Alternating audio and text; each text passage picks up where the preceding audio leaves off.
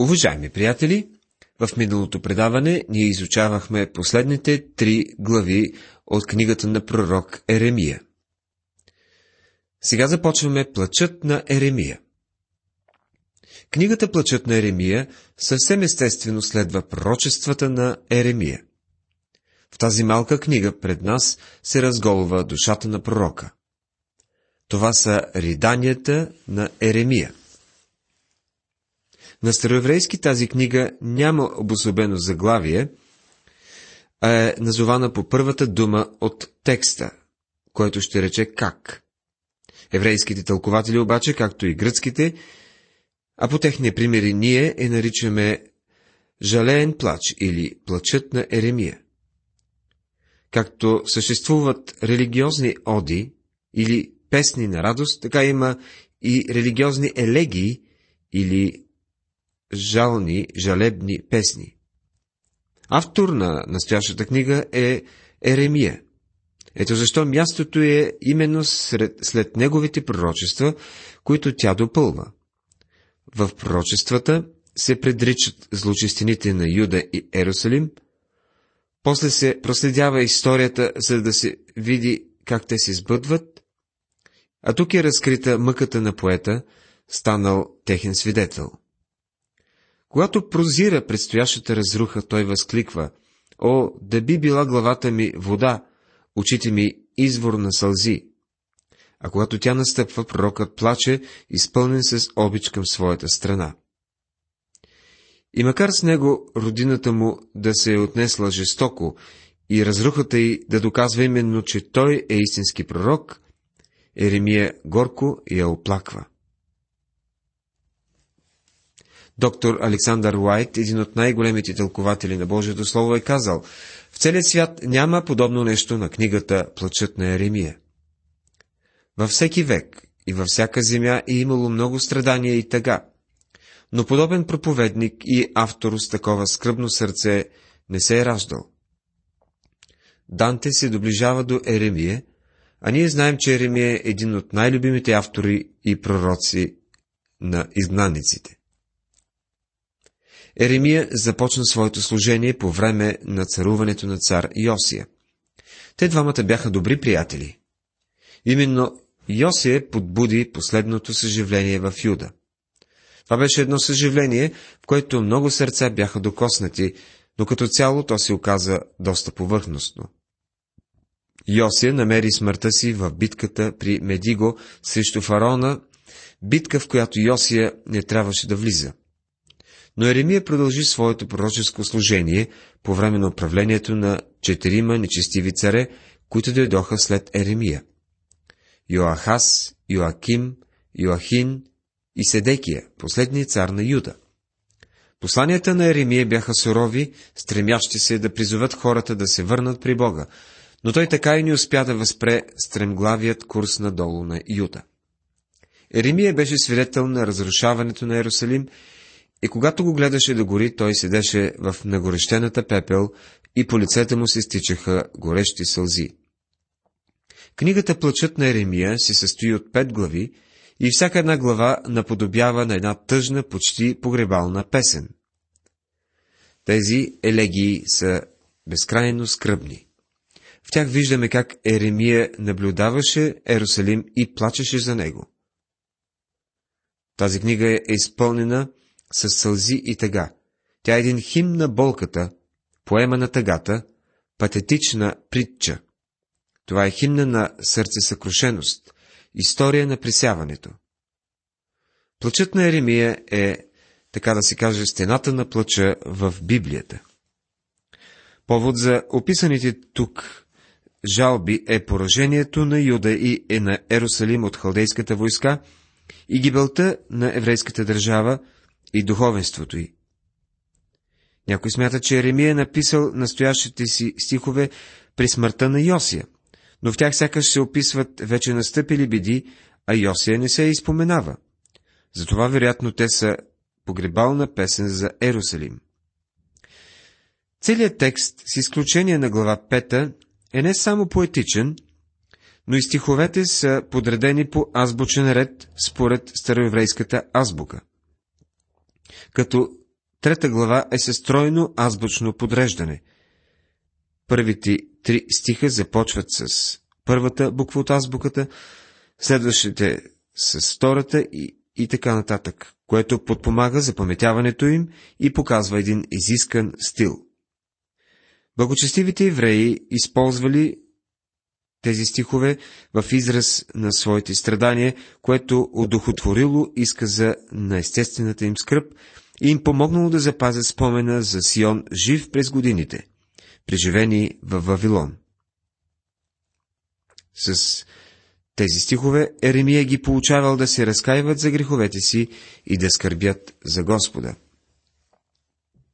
Тази книга ни води право в сърцето на пророка. Тя ни предава едно послание на Бога, което всъщност разбива сърцето на Еремия. Колко трагична и нещастна е неговата съдба. Ако трябваше да премерим сълзите му в една мерителна колба, за да ги анализираме от научна гледна точка и да определим колко сол съдържат, пак няма да успеем да проумеем дълбочината на скръпта на този човек. Той е наречен пророкът с съкрушеното сърце. Неговият живот бе изпълнен с патос и тега. Риданията му бяха самотни. Елла Уилкокс е написала следните редове. Смей се и света ще се смее с теб. Плачи и ще плачеш самотен. Този стар тъжен свят се нуждае от твоята радост на заем, а тъга си има в излишък. Като общо сълзите се възприемат като белег на слабост, плача е присъщ за жените и бебетата. На една детска площадка едно малко момче довел своята по-малка сестра и беше интересно да се наблюдава как той се грижеше за нея. Тя паднала на асфалта и се удрала коляното. Момиченцето започва да плаче, както би направило всяко малко дете. А братчето й се опитва да я разсее и да я утеши. Ти не трябва да плачеш, казвал той. Само жените плачат. Ние не знаем какво си помислило това малко момиченце, но думите на братчето подействали, подействали и тя спряло да плаче. Този мъж Еремия имаше женско сърце. Той беше много чувствителен и състрадателен. Беше нежен като майка. И въпреки това той предаде един, едни от най-суровите послания в Библията. Той обяви унищожението на Ерусалим и осъждение върху израелският народ, като съветваше хората да се предадат на Навуходоносор. Неговото послание не му донесе нищо друго, освен лични неприятности. Вие какъв човек бихте избрали за такова брутално, грубо и трудно послание? Дали някой като Атила, хунския водач, или Хитлер, или Мусолини? Едва ли някой ще се сети да изпрати, например, Чарли Чаплин, да предаде съобщението. Но Бог избра такъв човек, човек с меко сърце. Доктор Кембъл Морган разказва историята за доктор Бирмингамски, който обичал да казва, че Дуайт Муди е единственият човек, който според него имал правото да проповядва за ада. Когато някой попитал доктор Бир, Бирмингамски защо твърди такова нещо, той е отговорил. Защото Муди винаги проповядва със сълзи на очи. Това е човекът, който Бог търси днес. Имаме твърде много хора, които не се вълнуват от посланието, което проповядват. Дейвид Гарик, един от изпълнителите, известните изпълнители на роли в Шекспирови пиеси от миналото, разказва, че един ден се разхождал, разхождал по улиците на Лондон и открил човек, който стоял на ъгъла и се протягал към хората. Гарик казва, застанах край тълпата, но установих, че несъзнателно се опитвам да си проправя път до този човек, докато застанах точно пред него, а от лицето му се стичаха горещи сълзи. Точно до този човек имаше една жена, която посочи странника с пръст и му казала, Господине, следвам ви от седем сутринта, чух ви пет пъти да проповядвате и всеки път ви виждам облян в сълзи. Защо плачете? Този проповедник бил Джордж Уайтфилд, който бил кривоглед, който е бил усмиван на английската сцена и отхвърлен от амвоните. Обаче Дейвид Гарих продължава разказа си, казвайки, слушах Уайтфилд и докато го слушах, видях ревността му и искреността му. Знаех, че той вярва в това, че без Христос човек ще умре. Докато го слушах, той стигна до един момент, когато не можеше да каже нищо повече. Протегна ръцете си, гласът му беше почти грамотевечен, докато той произнесе една последна дума. Ох! Защо той успяваше да раздвижи своите слушатели само с една дума? Когато Джордж Уайтфилд казваше «Ох!», хората навеждаха глави пред Святия Дух, като класове при вятър.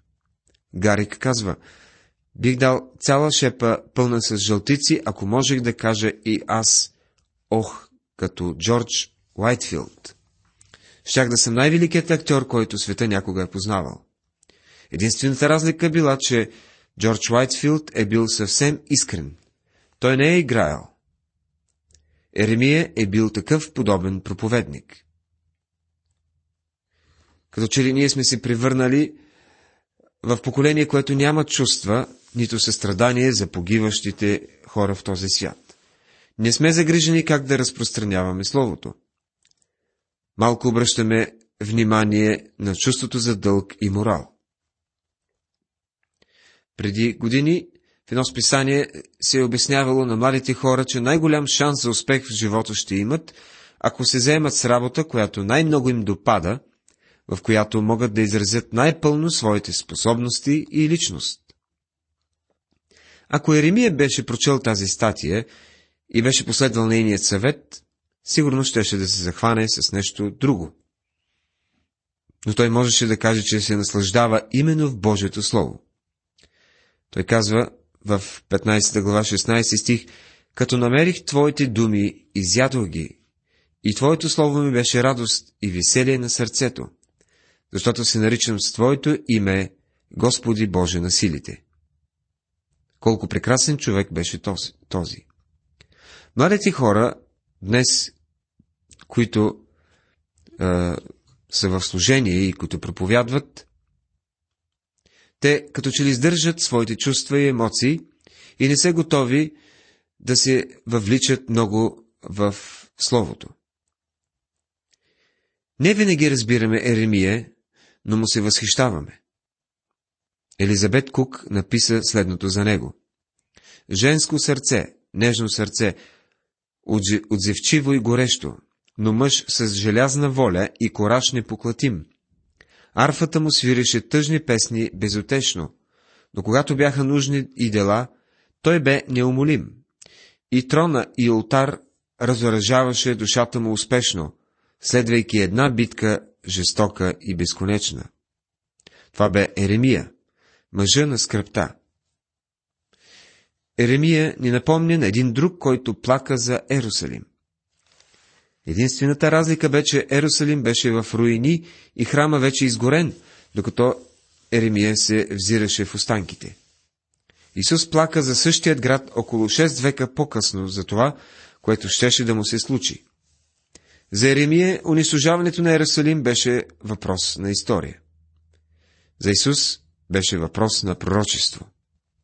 Ключовият стих в книгата Плачът на Еремия обяснява причината Ерусалим да лежи в развалини. И то е в първата глава 18 стих. Праведен е Господ, защото възстанах против заповедите му. Слушайте, моля, всички племена и вижте скръпта ми. Девиците ми и младежите ми отидоха в плен. Уважаеми приятели, сега преминаваме към глава първа. Първата елегия в плачът на Еремия започва с една тъжна нотка. Еремия пее доста минорно. Как седи усамотен градът, който е бил многолюден?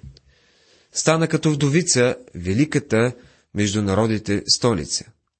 Оная, която беше княгиня между областите, стана поданица. Великият град Ерусалим е разрушен. И какво е обяснението? Еремия прави две забележителни изявления, които ще ни помогнат да разберем. Непрестанно плаче нощем и сълзите й са по бузите й. Юда отиде в плен от притеснение и тежко робуване.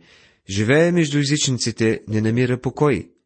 Всичките му гонители го постигнаха сред теснените му. Противниците му взеха връх. Неприятелите му благоденстват.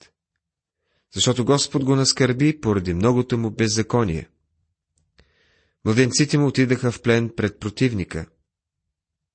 И изгуби се от Сионовата дъщеря всичкото и великолепие. Първенците й станаха като елени, които не намират пазбище, и стават безсилни пред гонещия ги. В дните на скръпта си и на скитанията си Ерусалим си спомни всичките желателни неща, които имаше от древни времена. Тежко се греши Ерусалимската дъщеря, затова се отмахна като нечисто нещо. Всички, които я бяха почитали, презряха я, защото видяха голотата й. А тя въздиша и обръща гърба си. Плачът на Еремия, глава 1, от 5 до 8 стихове. Тежко се греши Ерус, Ерусалимската дъщеря. Това е първото обяснение за падението на града. Неговата голота е открита. Не марите ли всички вие, които заминавате по пътя?